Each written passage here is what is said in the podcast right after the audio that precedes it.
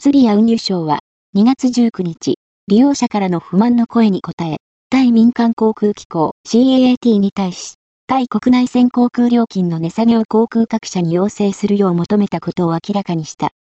この要請に伴い、20日に CAAT とエアライン側の話し合いが行われる予定。話し合いの結果は、CAAT から承認を得るために、民間航空委員会委員長スリア運輸省に伝えられることになっている。